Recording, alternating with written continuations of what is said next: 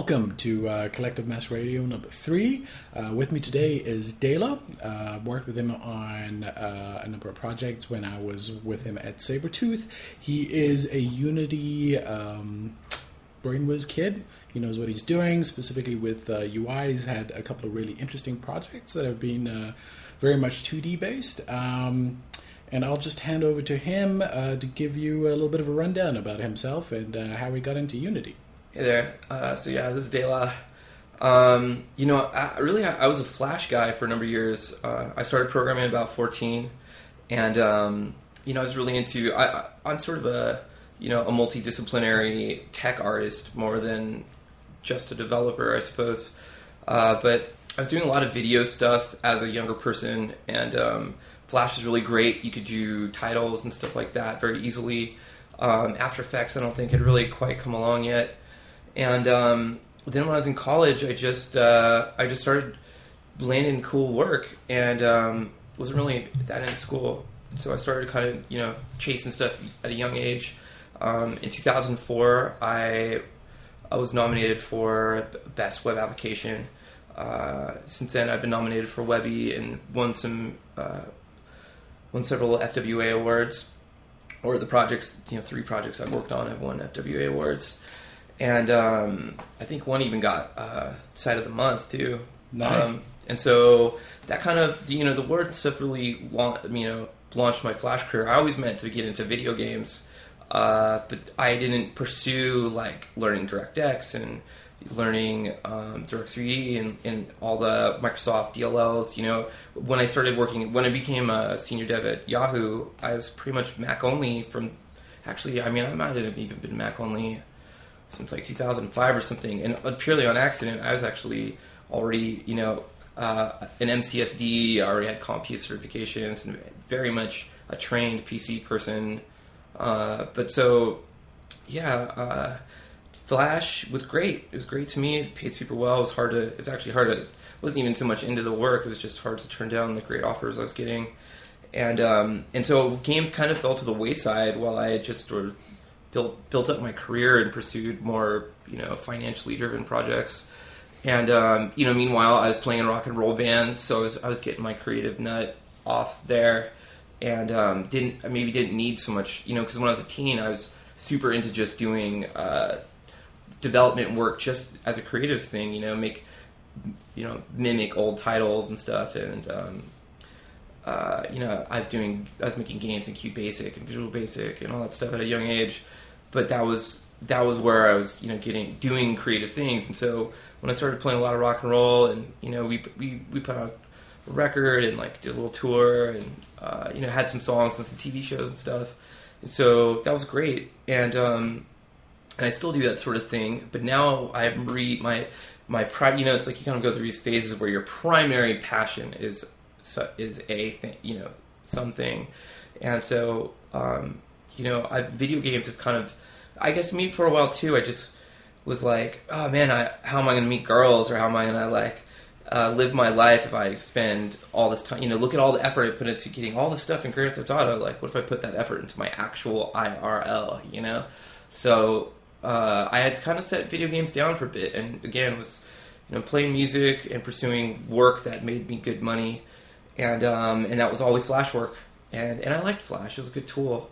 Um, and then you know when Adobe bought it, they did some cool things like AS3 was great. You know the the addition of Flex and um, you know you, sort of t- bringing Flash to more professional development tools was very exciting.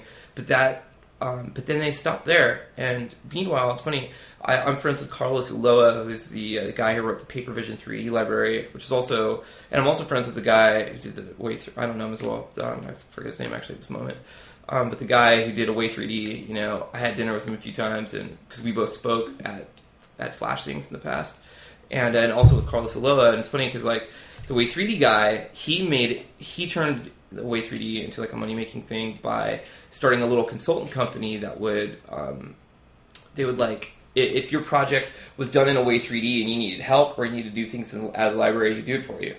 Carlos Ulloa actually, you know, wrote Papervision 3D, which is the core part of the Away 3D library, and he was like, Flash's like golden boy after that. Like, Right. he was a badass, and he was a great dude. You know, he's from Spain. He'd formerly been doing work for PlayStation games, Right. and um, and he wrote that whole 3D API himself, which is very impressive in Flash of all things. And that was before the um, hardware acceleration came to Right, Flash. right, you know. right. So meanwhile, a year goes by, and I don't see much. Nothing. You didn't really nothing new. All, all this work had been done on Paper Vision, and then suddenly it just stopped. Like, and uh, I ran into him at some industry, some you know, Flash thing or Adobe thing or something, and uh, was like, "Yo, dude, so what's what's up? Like, you must you must just been getting crazy projects like with this Right, right, Paper right. Thing. That's why we're not hearing from you." And he's like, "Oh no, actually." I I started I, I started developing in another environment. I'm like, oh, what is it called? It's called Unity. Have you ever heard of it? Unity. What is what is that? No, I, I haven't heard of Unity. What is that? He's like, well, I think it's made by these Russian dudes, and like, it's like you could. It's like it works in the browser, and it's like, dude, they're doing fucking games, like real games, you know, Right. like real 3D. It's like it just blows. Like Flash can do five thousand polys, this can do five hundred thousand polys. Like what? and but again, uh, Flash is still good to me then. You know, it hadn't been killed by the iOS Android thing, and uh, so it was wasn't until Flash sort of went out of vogue. I was working at this company called Sabretooth, which is where I would eventually meet Roger, and um, uh, or you, sir. I'm sort of, I'm sort of almost like talking to like a third person here. You're welcome to. Um, and so uh, they were. It was cool. It was cool. It could do stuff. You know, I like that. I like that it compiles. I like that you get like an executable binary out of it. I'm sick of like browser shit. I'm sick of making something work for everything. Like, uh, how about it just works great in one place? Like, right. you know and um, a lot of what makes a lot of great sites not great is compatibility Yeah. you know making things work everywhere and this one thing is so bitching but you know what 30% of users won't see it or 10% or 5% or 1% Yeah. you know and when 1% of users can dictate something when they're not even a paying customer you know you start to wonder why do i care so much about like don't come to my site? You Yeah, know, yeah, like, yeah, yeah. fuck off. Don't work for you? Like cool. If and because you want to use something weird or whatever like or you're on your phone like you know what? Not a phone experience. Just put like a little message there that's like out to lunch you know because you're on your phone. Like come back when you're at a desktop.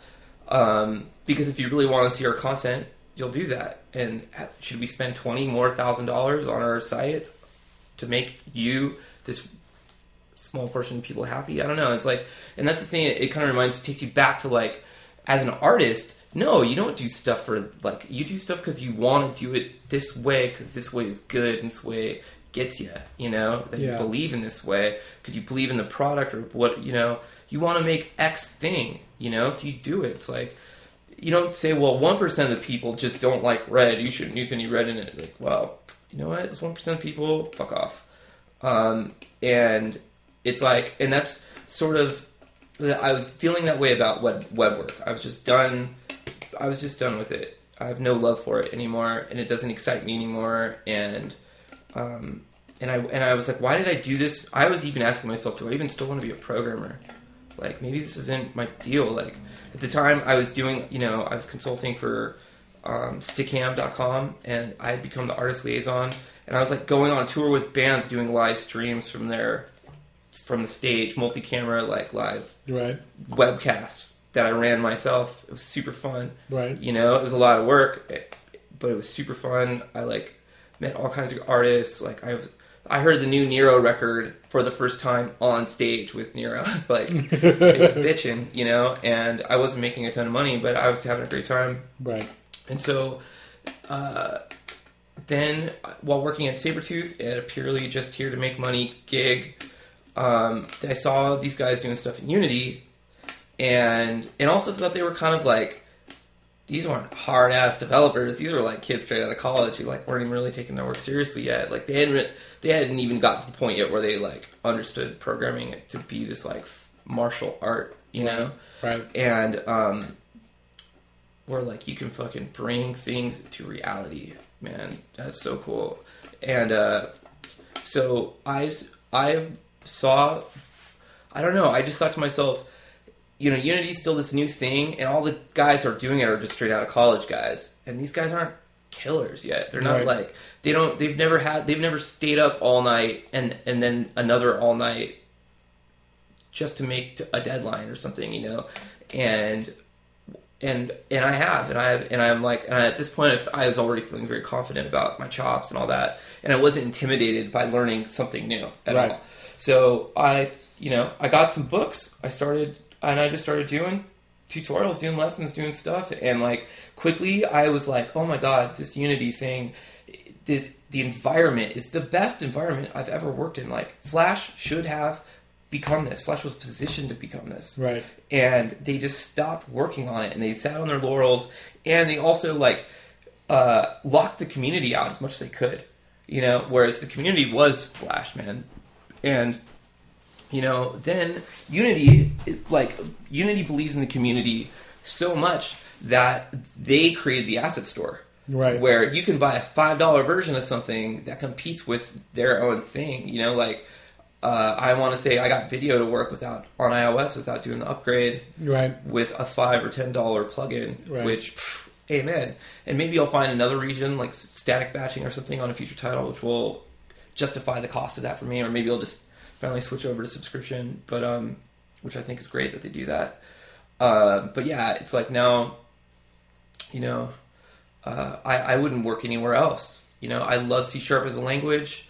Um, I love, but I do like also that it by allowing multiple languages in, you sort of open the door up. Yeah, yeah, You know, yeah. like more kids are trying it because it has JavaScript. Right. You know, and and eventually they'll they'll become harder developers like Gangsta, you know, and they'll probably start using C sharp. I noticed. I mean, most people do. Most people end up taking that course Yeah. um, you know the object oriented stuff the like everything about the c family of languages um, is is is it's um, it's professional grade Yeah. Yeah. I- It's good stuff. it's I mean that's a whole co- you know you could talk for a couple hours about all the reasons why and javascript just isn't quite there and no knock on it it's very functional i'd encourage people to learn it you know but um but yeah so unity it's like number one that search thing that's inside of every panel Jesus what a bless! I like it, it. It changed my life so much.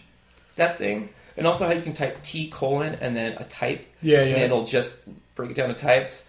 Um, that changed. Yeah, there's. I never used like I used Control F in or Apple F. You know where depending where you're at. Um, whenever I was in a website and I wanted to get to the content I was really looking Yeah, for, yeah, it's yeah, super handy. And and I had to to use that while programming because you know wh- where did I use this variable? Find you know or find and replace um, when you want to make code you cut and paste it look like your own real quick. uh, but yeah, no. So then, like suddenly I was using Fine in my UI because like Flash, Fine in Flash was worthless. It doesn't even Right, like, right. I, it's it pretends to work. Does not. It barely. When it does work, I'm surprised. You know. yeah. Yeah. Um, but so that that right there, like it, it goes to show you, like these guys have made a great tool, like to the point where it's just it's got all these shortcuts, all these things that you don't need to know, but if you do know, they're bitching. Yeah. You know the way that and it does things. They've learned from every other tool. It's like okay, your you should be able to reconstruct your panel layout. Like boom, does that fantastically. Yeah. You know, um, The whole idea of being able to just make your own editor tools was it was just like a big light. For dude me. and that's something straight from 3d studio max Yeah. and yeah flash kind of had it but it never was somehow it was was such a, hard, it, there was it it was really hard for the person who wanted to make the tool to execute the whole procedure Yeah. and i forget why but there's some details in how it's constructed that make it a bitch I found that the skinning in Flash was just annoying. Like I had to make a tool, and then I had to get like the correct skinning for my little, you know, yeah well it's funny and it was the, the first one was hard to use the second one I Grant Skinner wrote it. He's the guy who did Greensock, Yeah, yeah. right? Who's like one of the better known Flash dudes out there. And I watched him demo it at a conference, and it looked workable. But somehow, I never quite pulled it off myself. Mhm. And I consider myself to be the top one percent of Flash users. Um, you have to really want to do it. Whereas in Unity, it's like just a. It's pretty much like making an editor tool is like a byproduct of writing good software. yeah, You know, and And the whole idea with making the edit tools, editor tools was to save you time while programming. And I found in Flash where you're like, oh, I got this batch thing I need to do. It's going to take me longer to write the tool. If I'm not than using this is- tool every day for a month, Yeah. it's not worth the time investment. Exactly. You might as well just, you know. And with Unity, it's just like boom, boom, boom. And actually, what I did was stuff like that, where I needed something that, that was more like a Photoshop action. done. Dude, I have a Tartarus, well, previously a Nostromo M52, but now I have a Razer Tartarus. See Right, over there on the desk. Mhm. And um, it has a fully programmable thing. It could program. You could program sequences with times and stuff like that.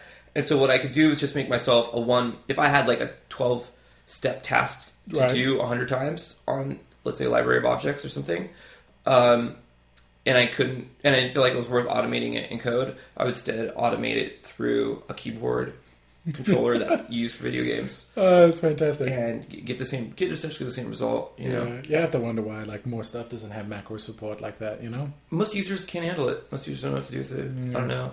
Like even in like I've been I got back into playing World of Warcraft recently, and um, they've changed out all the spells and stuff, so none of my old macros work, and I didn't quite remember the macro syntax.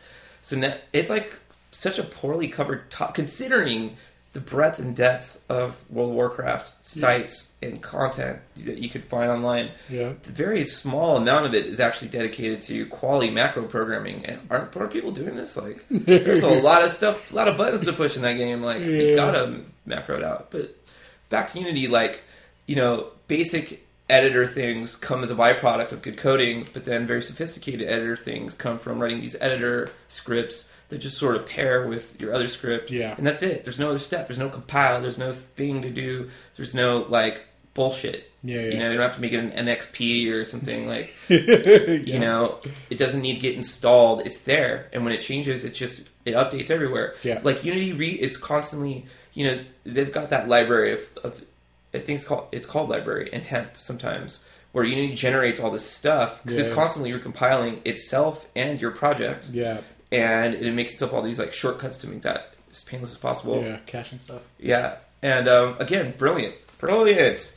Nobody demanded that feature. Probably they put it in. It's good. Yeah. You know, um, they saw that uh, indie developers were making better U- 2D UI tools than they they were, so they they acknowledged it first off that they were, had an intention of, of improving it, Mhm. and then they've started improving it. Yeah. You know, and it's good.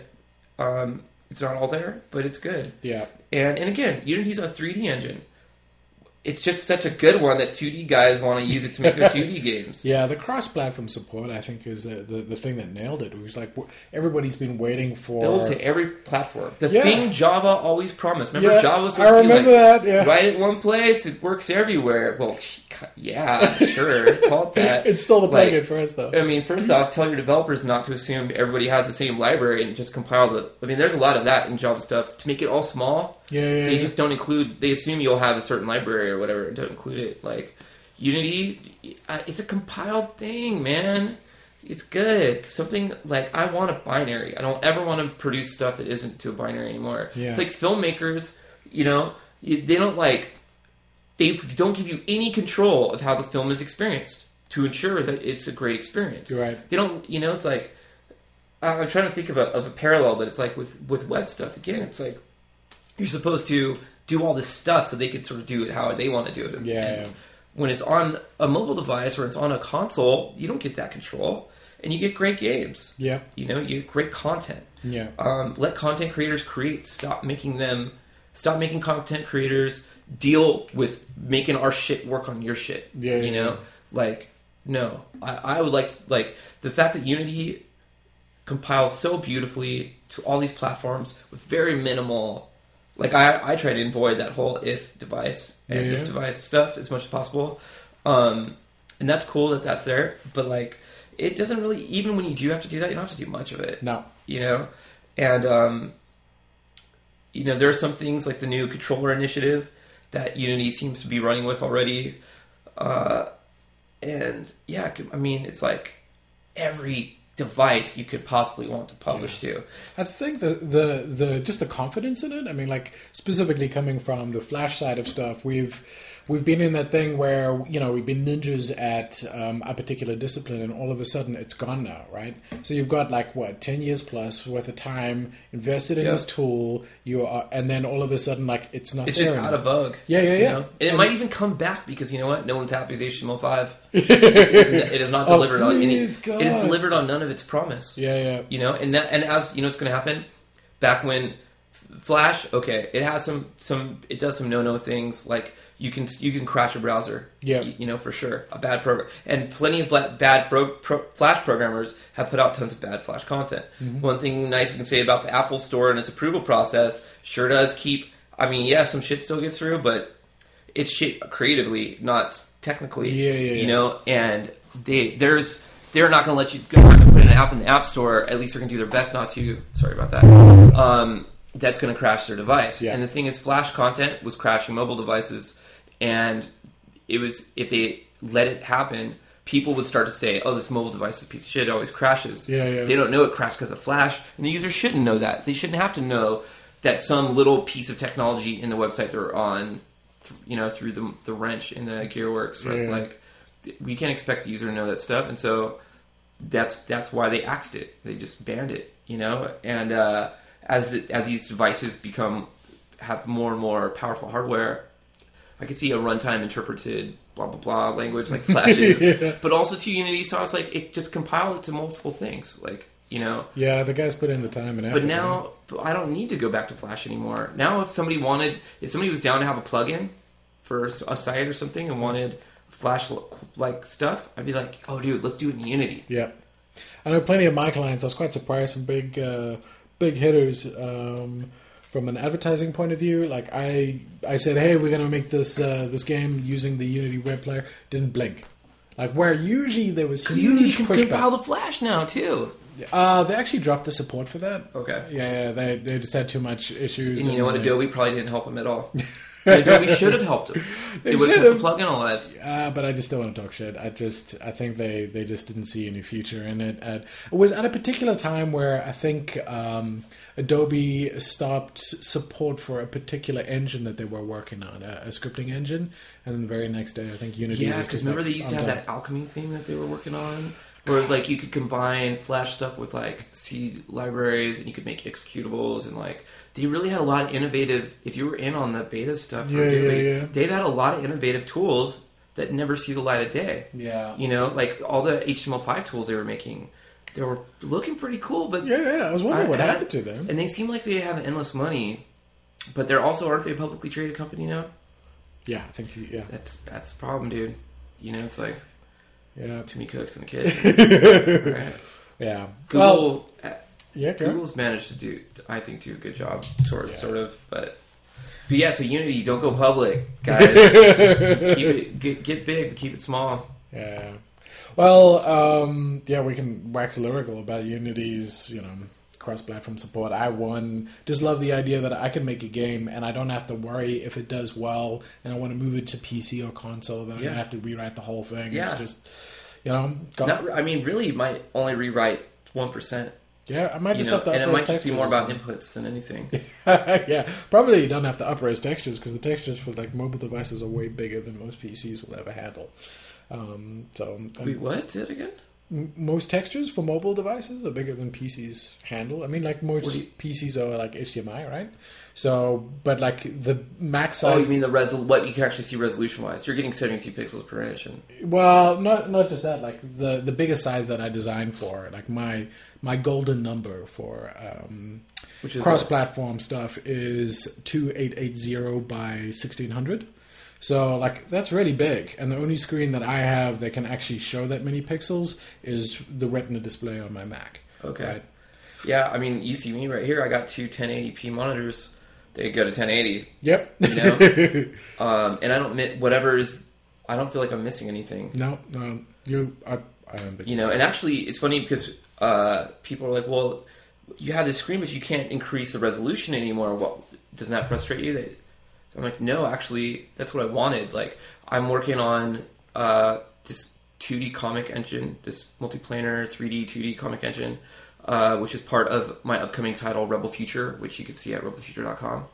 Um, and so the d- building out the comics is is uh we're and as we're working on the tools, it gets easier and faster. But especially the first batch of 3D comics I made, uh, I was doing you know I like in like all in Unity I'll have my main screen open uh, with all my all my core panels. Like I'll have the the scene at- in a big in a big way, and then I'll have um, my hierarchy. Then I'll have my projects, my folders, and then I'll have my inspector.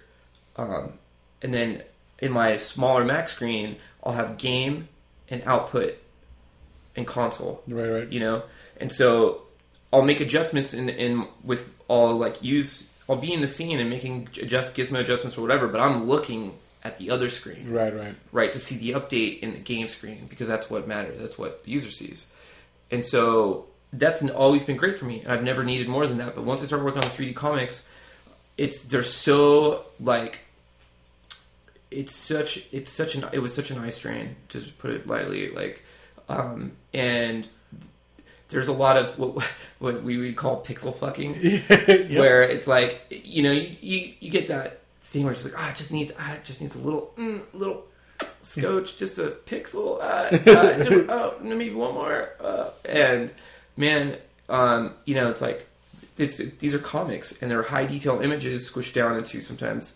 small little panels there's multiple panels on the screen um, which is part of the, what's awesome about them and uh, you know it's like I got 10 cameras on the screen just all displaying. And I'm mm-hmm. looking at one little square and trying to make and looking at some detail inside of it and trying to adjust it. Really, what I should do, you know, is move it to the other screen. Wow, it's still not quite enough. And so then I bought TVs and I started doing it on TVs at 1080 because it's like I don't need it squished down to lots of pixels. I need lots of I need pixels blown up. Right. You know, like I need to see I need to really see stuff. And so um, yeah, so it totally changed my work environment, but it, for the better. I'll never go back probably. Excellent. Um, but yeah, so you know, again, like with with all these projects, it's like I do. I only do stuff in Unity now. You know, you want a bitching game? I'd love to give it to you. It's going to be built in Unity. Um, I don't. I can't. I have yet to find a reason not to work in it. I only come to love the environment more and more, and um, I have a lot of confidence in in myself and to do great things in that environment. And um, and you know, it's it's getting it's getting hot. People are starting to look for it. Oh, it's getting Blizzard hot. is hiring for Unity developers right now. Really? Um, I'm tempted to apply.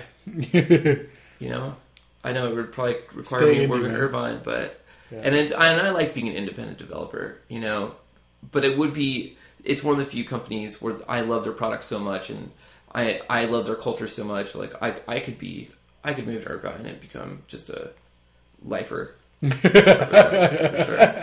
Yeah, so I should mail, I should send this to them, right? yeah, yeah, yeah. Um, They'll probably hear it. But yeah, so you know, Blizzard, if you're out there, rebelfuture.com, call me. uh, but yeah, you know, I mean, I, I I'm in love with the idea of creating my own intellectual property and being able to deliver it in as many media forms as possible. And you know, we're making cartoons, we're making comics, we're making games, you know, and it's all meant to feel like a sort of a seamless experience. And um, it's like I have a few essential tools. You know, I got Photoshop, I got Unity, I got Logic.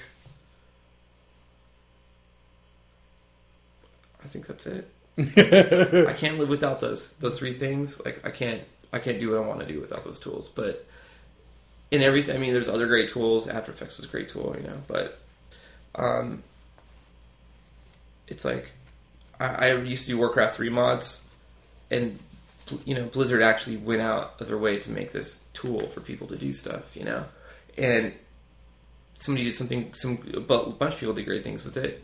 Um, you know, we did a game that was like eight dudes, right, versus the dungeon and one dude, Right, right. right, and the the one dude who's in who's on the dungeon side could warp around and whatever. And if he died, he got resurrected. But the if any of the eight heroes died, they got resurrected as an evil version of themselves, and then now we're on the side of the dungeon All right, right. right? And um, it, we ended up. It, the mistake we made was we, we used cinematics. and We shouldn't have done that because it didn't work. A, it didn't work very well, and it didn't pour over easily once um, Wrath of Lich King came out. But also the players couldn't deal with it, and there was a voting system to skip it, but you couldn't have it. It's either everybody had to skip or nobody could skip it, whatever. So that kind of killer thing. But dude, it was amazing making this game with this tool, right? Because we were able to make a pro experience that was made with the Warcraft 3 engine and their tools.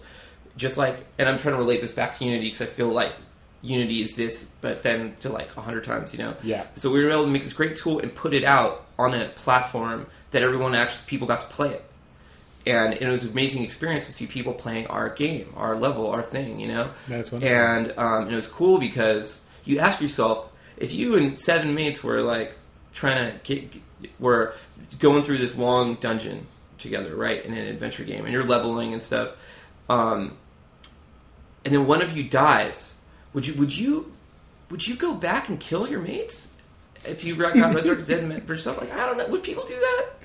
Oh yes, they will. People are vicious. Oh my god! And that was a great experience to see. Like, wow, this game idea worked Right. and we were when we did it to a quality level and put it out on a platform that it got consumed on. Wow, what an experience! Oh my god! Oh my god! Oh my god! Oh my god! You know, and it, and it wasn't until Unity that I got that experience again. You know, like none of my Flash work was ever as good as I wished it to be. None of it was ever, you know, like I, I was never able to do like really do something that's really bitching, and you know I can make a fucking AAA game. Yeah. Look at these hands, man. these hands, I can make a AAA game Yeah, with. Unity 3D and the asset store, you know, and some googling and Photoshop and some Logic, you know. But You can do it. that right there, Talking like- about that, I mean, like years ago, before I, I first got into XNA, um, before I moved over to, to Unity, um, and XNA, if you get into it, is managed DirectX. It gets a lot of flack, but all it is is C sharp with DirectX. Um, if you get I to the haven't heard anything it. bad about it. Yeah, um, but I mean, but it's wonderful, and I loved it, and I really enjoyed getting the low level things and basically building a game framework because it allowed you to do that. That's What what, you did. That Alien title that you got, that you almost won that Microsoft thing. Yeah, yeah, Alien Jelly, Alien Jelly, which is a great game. Thank Very- you. very. I played that Xbox version of it and I really enjoyed it. fantastic. Yeah, it uh, it'll be out of mobile middle of this because year. you ported it, I saw a port that you were working on of um, Yes, coming out later this year. Watch your space. very Um, but the thing with it is, is like, okay, so I got it, and I tried to talk to Microsoft about getting it on uh, Xbox Live Arcade, but strangely enough, they had another title that came out like you know near my release time that was almost exactly the same. Um, and I'm not saying these guys stole it, but what I am saying is now all of a sudden Microsoft doesn't have interest in my property because they've got their own property they want to punt. So I'm screwed. And it was really sad because I had like two and a half And years. what's what's the what's the what's the risk in them just have two have two properties on the store? They both could make money, yep. and to support your indie developers. Yeah, they You just know? they just they weren't. Yeah, so it I got mean, buried on um, on Indie. I know, but the thing is, is like okay, so I understand it, right? They are the controllers of their own portal. Fine. I was very sad and I was very bitter. Uh, what I what I was bummed about was just like now I've got a game. I've got two and a half years worth of intellectual investment in their engine, and I can do jack squat with it. I can do nothing with it. I can it's try. only going to run on this platform. Yep, it's only gonna. I could try and port it over to to. And it's a platform to that's tightly controlled. Yep. So so it was after that experience um, that I was just like, you know what, Unity, I embrace you, and they've been everything. Like if it doesn't work on Android, if it doesn't work on iOS, I'll push it to Steam. If it doesn't work there, find some obscure device. I mean, I'm not saying Windows 8 And when is you say it obscure. work, you mean if if it doesn't find an audience that Yes, wants yeah. to consume it. Technically, it'll work flawlessly, I'm sure. But it's the the whole idea of like maybe Windows 8 Mobile would be like the perfect you know area for it. There's only you never know, but you are free to explore that. That you're never technically limited anymore where you were before, right? It's hard enough making a game. It's hard enough making a game by yourself. It's hard enough making a game by yourself after hours. Like to be hamstrung again by by platform is just ridiculous. So I I, can't stop singing Unity's praises for that. Um, the other cool thing is that I came from uh, looking for the perfect perfect game engine like Zone, um, and from that Zone, I looked at all these other tools like Torque. I got big into, but Torque was a repurp- repurposed first person shooter engine, right? And I found that all the engines that were on offer, this was about 2007, um, at that time, were just repurposed first person shooter engines, right? And I wanted to make weird ass games. I wanted to make games that. Uh, that um, kind of you know you're going the center of gravity is in the middle of the planet and you're just going around this planet and it has nothing to do with any other first person stuff and it was really hard to mod those engines uh, it was great to see unity come out with the engine from the starting block, It game towards feel- doing anything. It doesn't feel like it's meant for quote unquote first person games. exactly. You can do anything with it, and I loved it. They kind of took, I'm going to make games. They boiled it down to what is the core pieces that we can Yeah. do. They solved a lot of problems between Well, inheritance and interfacing. Yeah, it, uh, it's funny because not only do they have such reusable everything in, that inside of the Unity engine is is a is a reusable piece of software that was very well thought out, but also I I now make the most reusable software I've ever made. Like, I, I, and I could be wrong in calling it the decorator pattern, um, but it certainly acts like a decoration. Uh, but basically, Unity is this like giant implementation of decorator pattern, at least as I understand Yeah, it. yeah. And it's like before, it's like okay, I'm going to write this. Here's this object, and it's it has all these things it's going to do. You know, well, it- let's say one of these things it does is something a lot of things will do. So you might superclass it, and then make all these child classes that inherit the core things and whatever. But now it's like, well, actually, let's take let's take something like it's selectable, right? Right. And it gets a bounding box that the user sees when they click on it. And then maybe a health bar and a nameplate appears above it. Right. There's a common thing that all kinds of objects, be them friend or foe or blah blah blah, will all use this thing. Right. Right.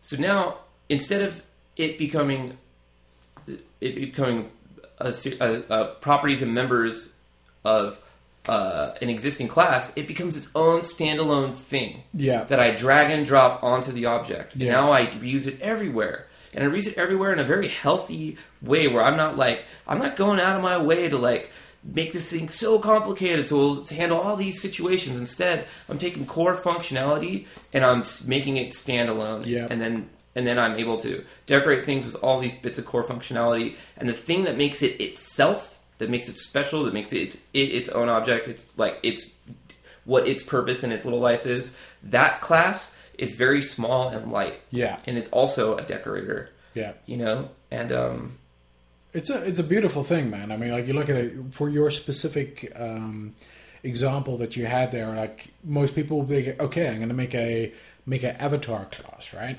So that my enemies and my main character can use it, right? And that's what's going to have the health bar. So you go down this whole path. All of a sudden, somebody says, "Hey, um, what happens if guys climb into tanks, right? And then they can drive this tank, and then when the tank blows up, then they climb out and carry on shooting." all of a sudden now you're in this clusterfuck because you're like, okay, you know, I have to now try and take like my player it auto scale to the avatar. Well, no, the tank is completely out of the bounds of what the avatar was ever meant, how big it was meant to be. Exactly. And it, its nameplate in health bar now scaling with it. Now I have this giant health bar. It takes over half the screen. Like now I'm gonna have to go in and monkey with the core class and handle this thing and Yeah. put in special cases or blah blah blah. Like and now it's just or not reuse my code. yes, right? Or make a whole other thing. Well, it's like, well, here it's no. Now we have here's the health bar thing. Yeah. Here is the selector thing. Here Yeah. is the little floaty underneath thing. You know, like and and these things can work together or not. You know, like everything can be like so modular, dude. Yeah. I've never written more modular code. I reuse my own code all the time now. That's like right. not like I really do. And we always tried to. Remember, it's not like Yeah, we weren't interested in this. We were always going out of our way to like write something reusable. And you know what? Ninety nine percent of the time, it didn't even get reused. yeah, You know, and we wanted to reuse it.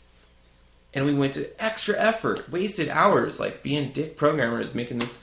Oh, bro, it could Shangri La, you Yeah, know, yeah, like yeah, yeah. because that's we want that. We're lazy programmers, but we work the most hours. That's it's the thing you're talking about having the Shangri La because now when you actually get into the new mindset of this com- component based model, um, you you get into this idea of like, wait, wait, wait, I don't have to make this do everything. I just need to make it do its core functions, right? Yeah. So I don't need, need to leave anything open because I'll just make another component to do that, right? Yeah. And if I see need down in the future that this particular com- component has that functionality, I'll just add it in, right? Yeah. It's it's easy enough to add to existing components because they're not clustered with a whole bunch of existing functionality. Yeah. And um, and that's what I find just just super great. It's so elegant, you know, Yeah. when you get into it. It really is elegant. Yeah. Uh, and, and simple. Keep it simple, stupid. Like it's that to a T. Yeah. Um, and well implemented.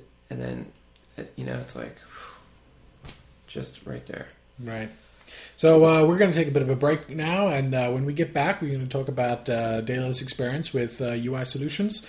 Just chat about that stuff a bit, and um, and then wrap it up. Thank you. And we're back. Uh, once again, we are speaking to Dela. Um, we're going to be going over some of the UI stuff. Dela is a uh, Unity master.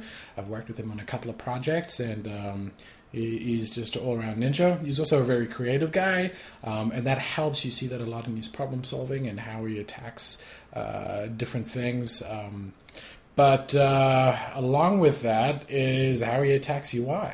Usually in Unity, UI or most games are, are kind of is, a, is an afterthought or thought of as not um, really core programming. But I have found specifically using Unity that good UI programmers are really hard to find because they um, they usually lack the attention to detail. Uh, coming from a Flashpoint uh, background, is uh, really au fait with making something look really, really good, um, exactly how it was designed. So um, I'm just going to chat to Dela now about uh, his experience with both NGUI and 2D Toolkit. Um, and I'm going to open it up to him now. Well, thank you. That was a really nice uh, introduction. Um, I appreciate it. uh, yeah, so you know, we were. I think it was on on the Animal Planet game. Um, you know, we'd been trying to do everything with the built-in Unity stuff, uh, which kind of relies on like a sort of center point on the screen, um, and everything is is relative to that, and then that adjusts. Um, you know, based on what kind of device you're on and what its pixel ratio and stuff like that is. And uh, we were having a hard time with it, you know. And uh, it's funny because towards the end of my cool Flash stuff, it's like we were always trying to do UI 3D, um, and so you know something that's not really mentioned much and most people don't take advantage of is in Unity, um, every ca- camera exists on a layer, right? And it has clear flags. And um, if you if you set, let's say you have two cameras, I can have two completely different setups that um, are, let's say, basically not related, and they can run on top of each other. So, for example, um, I can build out a layer of, of buttons that's um, sitting with one camera, right? And on the camera, I'd set the camera depth like, let's say 50 or 100, maybe 100 if it's going to be the topmost layer, or 99, let's say, if I know maybe have pop ups over that. Um, and so then things like the core 3D game, that would be on, that would be on another camera, that'd be on layer zero, right? And then that camera, its clear flag would be like the skybox, and my my layer 100 camera, it would its clear flags would be depth, right? And so now both these things are rendering to my display without any extra code. They're both going to render, and um, and so now I have my user interface buttons in this one camera layer, right? Where this could be the layer that actually is looking for input. I don't, could ignore the other camera for input and save myself some cycles, you know, depending on how many objects are in that scene. Uh, maybe a lot of cycles. And, Yeah. uh, and then in the other layer, I can just lay out a bunch of boxes, cubes, or whatever, and start. And now I and you know put some colliders on them and write a little bit of code, and suddenly, boom, they're interactive.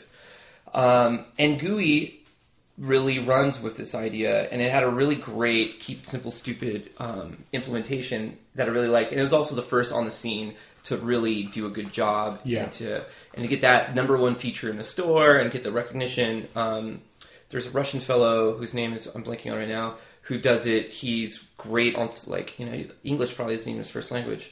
And that guy writes me back in English the answers to my problems personally. The guy who develops it writes me back. You know, He's and that's that's pretty bitchin'. He's a super rad dude. Um, he makes a great product that is an absolute steal for under hundred dollars. Um, I've used it on six ship titles now, and I have nothing but good things to say about it.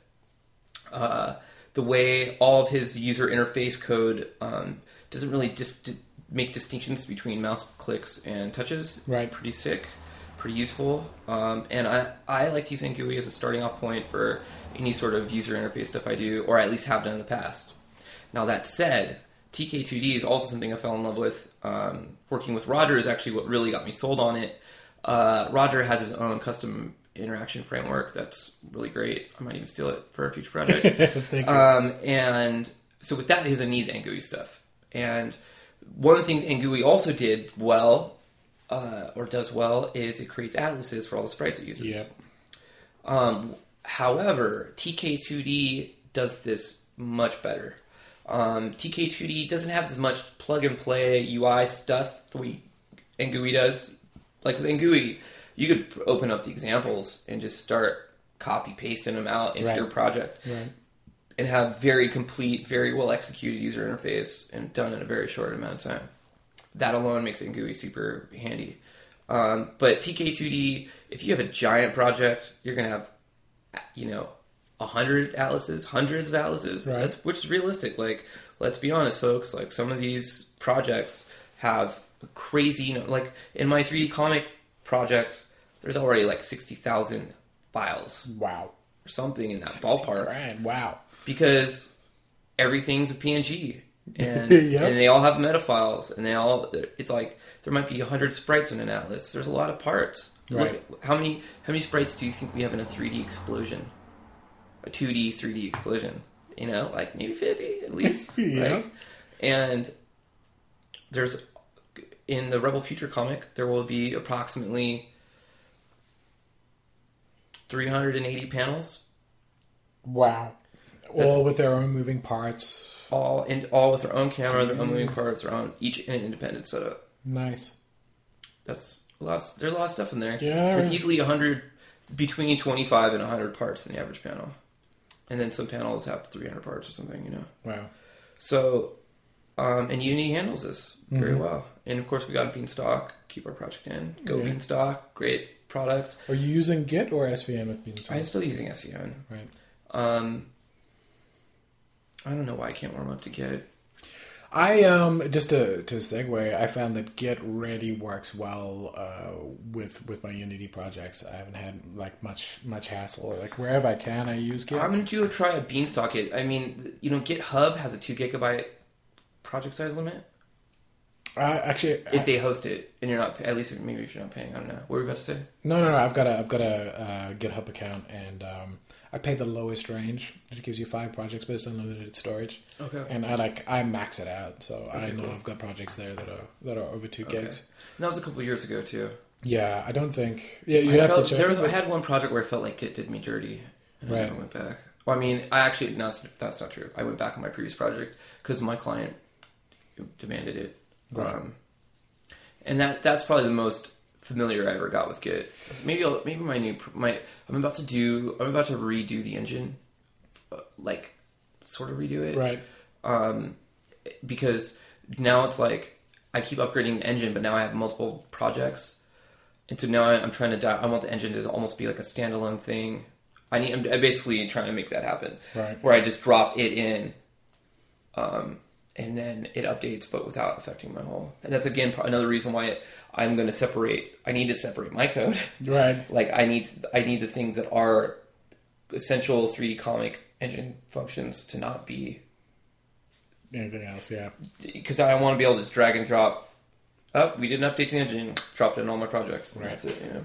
Um, so one of the things that well, there's a couple of things that I really like from Oh. Git. Yeah. One thing. Yeah. Before we go back to we're. I I gotta finish plugging TK2D. Go for it. I've Git. so I we don't need to talk next. Everybody loves Git. I'm one of the few people who don't love it, and I'll, I'm sure I'll love it soon. Uh, but TK2D has an incredible Atlas tool Yes. that is super fantastic. You, in fact, were just telling me about this new function, um, Sprite dicing. sprite dicing, which sounds incredible. Uh, basically, taking a giant uh, asset for, let's say, a background or something, and sort of doing to it what JPEG does to a bitmap, you know, and finding reusable pieces that could be um, say, hey, this one sequence, this one square, this one part, actually, we saw see a hundred pat- times that this exact pattern is used. Let's make it one sprite and then just puzzle piece it back in Yep. at runtime like a G. Um, and TK2D developed by some Japanese dudes who are also game makers. Uh, Um, no, uh, X2D is is the Japanese. I thought they were the same people. No, TK2D um, is made by Unikron Software, and they're in uh, the UK. They're actually very responsive. I did some work with their Because the way they dealt with their texture patching is identical. It, yeah, TK2D might even take inspiration from X2D. who knows, man? Yeah. Yeah. But uh, yeah, carrying on with the TK2D 2D uh, loveliness, like that that uh, sprite dicing that we were talking about um, has has reduced my project size down from yeah radically. I've chopped out two 2048 textures Wow. um, just by using the dicing. Um, so if you have if you have a project with a lot of like um, a lot of uh, alpha space in it or whatever, it will you use the sprite dicing. Um, it might up your your draw calls by one, but um, it's definitely Do you, worth it. do you happen to know what the um? I know on iPad one, you can't have a you can't have an atlas or any sort of image Big- piece of content that's over 1024 by 1024 I think it's or 2048. 2048. Yeah, twenty forty eight. Um, mm, on Yeah. one, Yeah, it's gonna run like right, crap, right, but- right. So, what do you know what it is on iPad two and iPad three? I haven't done anything over um, four oh. Have you uh, done what you're doing 4096s in your projects? I am doing forty ninety sixes, And sixes. they run on iPad too. No, uh, I don't. I've got a um, I've got a specific way that I do the the quality settings. So I really I rarely go. I use the 2048s for the higher ones. So um, anything that is Retina resolution uh, or Retina display iPads, Right. um, they use the the 409 whatever's. Um, 4096. yeah, everything else uses 2048s and lower. Okay. So, but yeah, technically, because I do um, I do full res, quarter res, and, and half res, and so iPad twos and and minis get uh, half, and 3GSs and iPad ones get. You uh, still support quarter. those. You're going to support those. Um, I do support them just because I can. Um, It's not. It's, not an effort. Yeah, it's not an effort anymore. So um, we can't like for the comic there's so much image large image content like i don't know if it's realistic to try and support ipad i mean i've been trying to the, everything runs on ipad 1 but i don't know if it's worth it's not a great experience So one of the things that I found with um, with uh, TK2D is it's the way that they um, do the multiple texture sizes, right? So you can set your platform. They've got this thing called platform, which is uh, 1x, 2x, or 4x. Um, and it will, if you automatically say in its Atlas engine, like how many platforms and what platform you're currently working at. So let's say I am wanting to down res all my textures. I'm working at high res first. I put in all my high res it'd images. be nice to deal with 4096s until i'm ready to down res just at publish time Totally. Um, and it'll it, it won't resize your images for you, uh, but it will look for assets with a particular name. So if I name my asset blah blah blah at one x and I, and another asset the same name at two x, it will make that swap out if I make sure that I set the platform. So when the game starts up, I set my my two TK2D platform as 1x, 2x, or 4x, and it will go and find the appropriate and because atlas. the atlases are treated like a database it just works out very well Yes. So they will. the lookup is very like it all it knows how to look all its shit up yeah, it generates um, three atlases out of it, right? At, at the different resolution. I mean, at the at whatever sprite, sprites that it found as resizing. right Um, but when you get to that point, I've made a little image resizer for uh, for Unity that Oh. does um, Does- sort of knack like average bicubic. Yeah. So Also, um, better file rename. I think they're version nine or ten now. Better, better file rename. Yeah. Bitchin, bitchin, bitchin. What a great tool. Um, For Unity? for mass, when you're dealing with like putting out files like this, Yeah, yeah, yeah. right? You very frequently there's also a lot of file renaming Yes. goes into this, Yeah, right? yeah, yeah. And so here I have a thousand images. I need to rename them with an extension or with some tweak. Dude, this tool, this tool does this to batch files and does it beautifully. Fantastic. I use it all the time. Is Um, it a Mac product or is it a Unity? It is a? Mac product. Okay, it's gotcha. Mac, or it's not owned. You know, it's not owned by Apple. It's a it's an independent developer made it. It's a tool. Better file rename. Um, I'll use that for sure. I use it on every Unity project Fantastic. because it's it does you know like because I also use um, Photoshop actions. I always make Photoshop actions for anything. I'm always looking at what the process is, Right. And how can I automate this? Because let's do less work. Let's do better product, less work. You know, um, or at least not waste hours on bullshit tasks. You know. Uh, well, I guess once if we had an army of interns, we wouldn't care, right? But, uh, but this is more reliable than an intern, Yeah. and so yeah. So I use um, batch actions in Photoshop. You know that you know when I make a panel and it has hundred pieces, well, all those pieces were a Photoshop file, and I batched them out.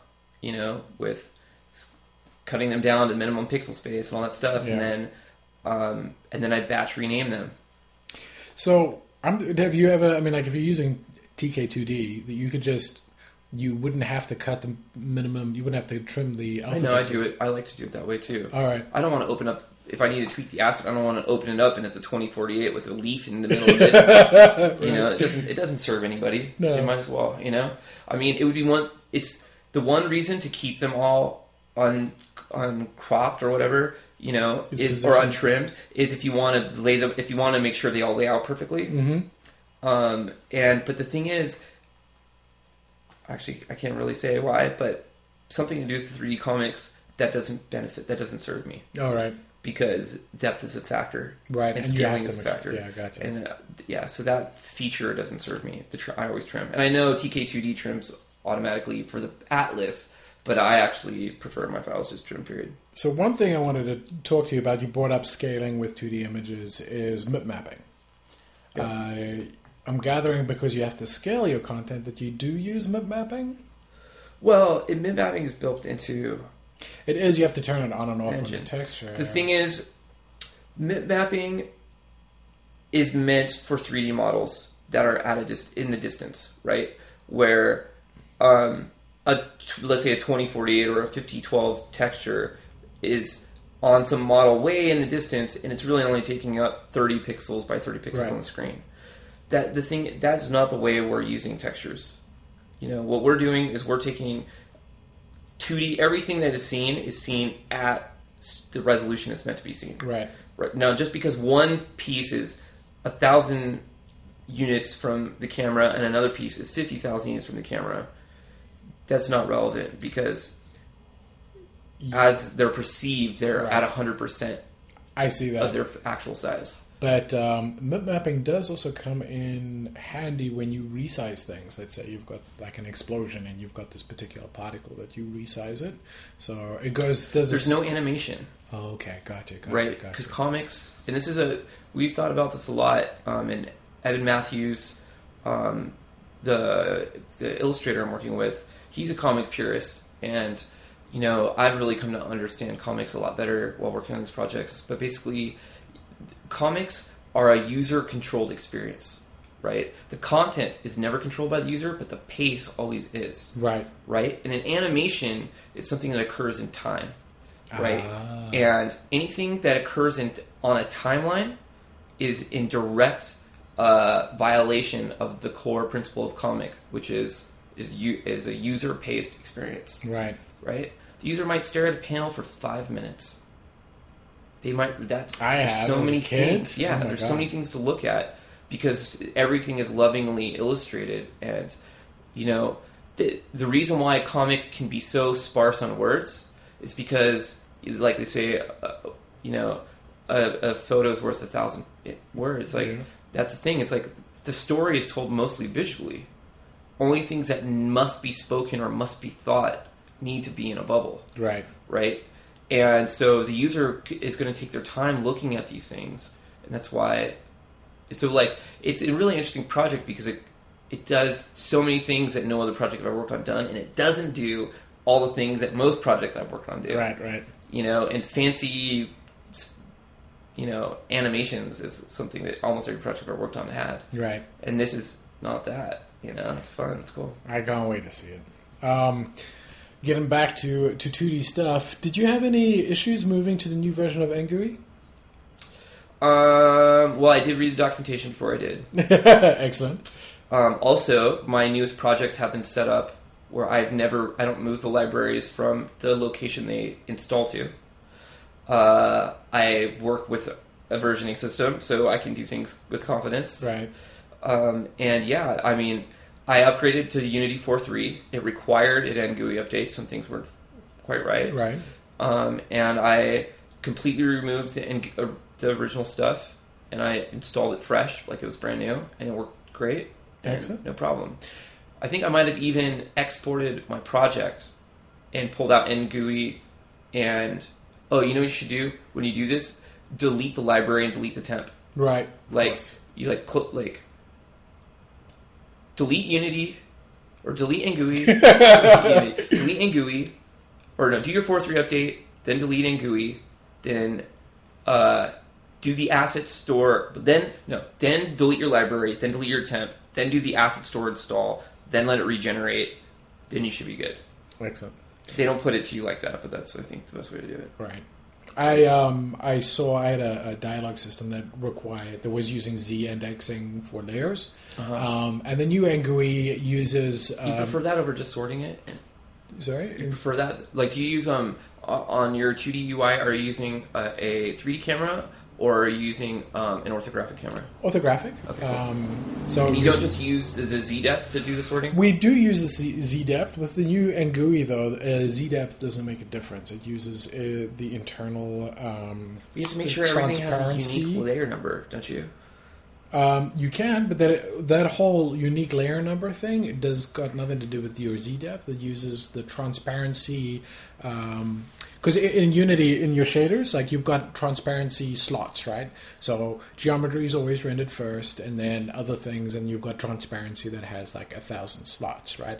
In the video card, and that's how they do the sorting. So what they do is they go transparency plus one for layer one, transparency plus two for layer two. Okay. So what then- happens when two layers are the same layer number? Uh, then it's just whichever one you put down first, whichever one goes to the um, video card first is the one that that gets rendered underneath. Um, it it hasn't Or at least been, you have to tweak it, right? Like, you do have to tweak it. I just found it was interesting because I had a dialogue system that was based on the Z index stuff, right?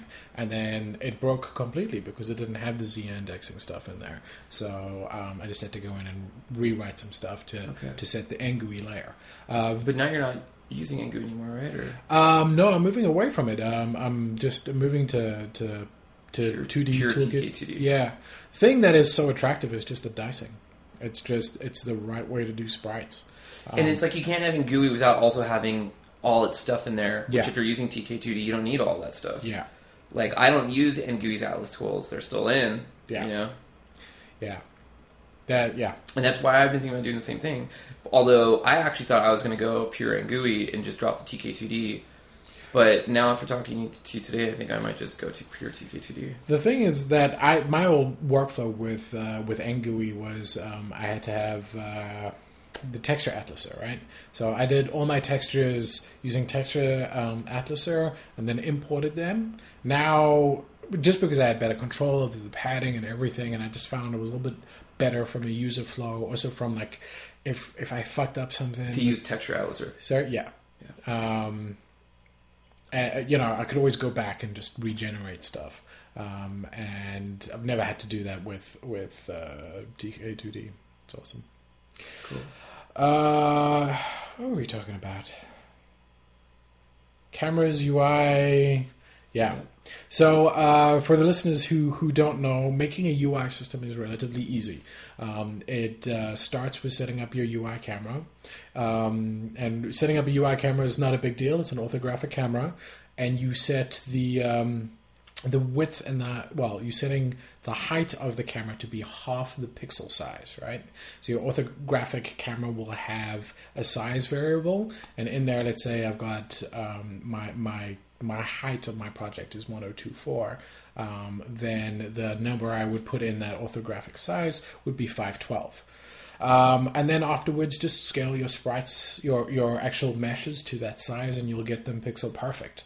Um, there's a lot of things you can do with it. Careful with childing objects and scaling the parents. Yes. Like you're gonna get everybody keep everything at one one one scale. Like try to avoid scaling things as much as possible when you're dealing with this UI stuff. If you want if you want pixel perfection, right, and you want it to all make sense, like don't try to avoid nesting mm-hmm. as much as you can, right? And certainly do not avoid certainly do not scale things that have children in them Right. because then then you're gonna have to scale them and then you're gonna have to scale theirs like it just it's gonna Yeah. be a nightmare Yeah. try and keep when you're working in ui try and keep everything one one one in a 3d world it's a totally different ball game Yeah.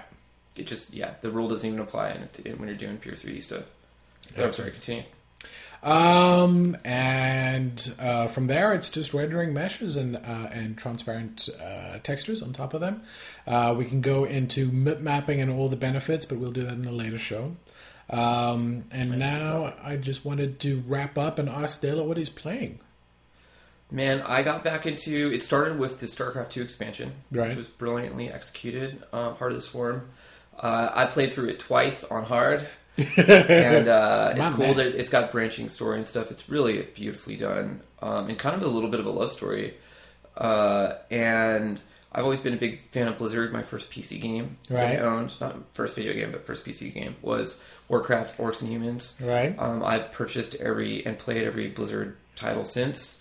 The only thing I haven't played is that one Nintendo game they did.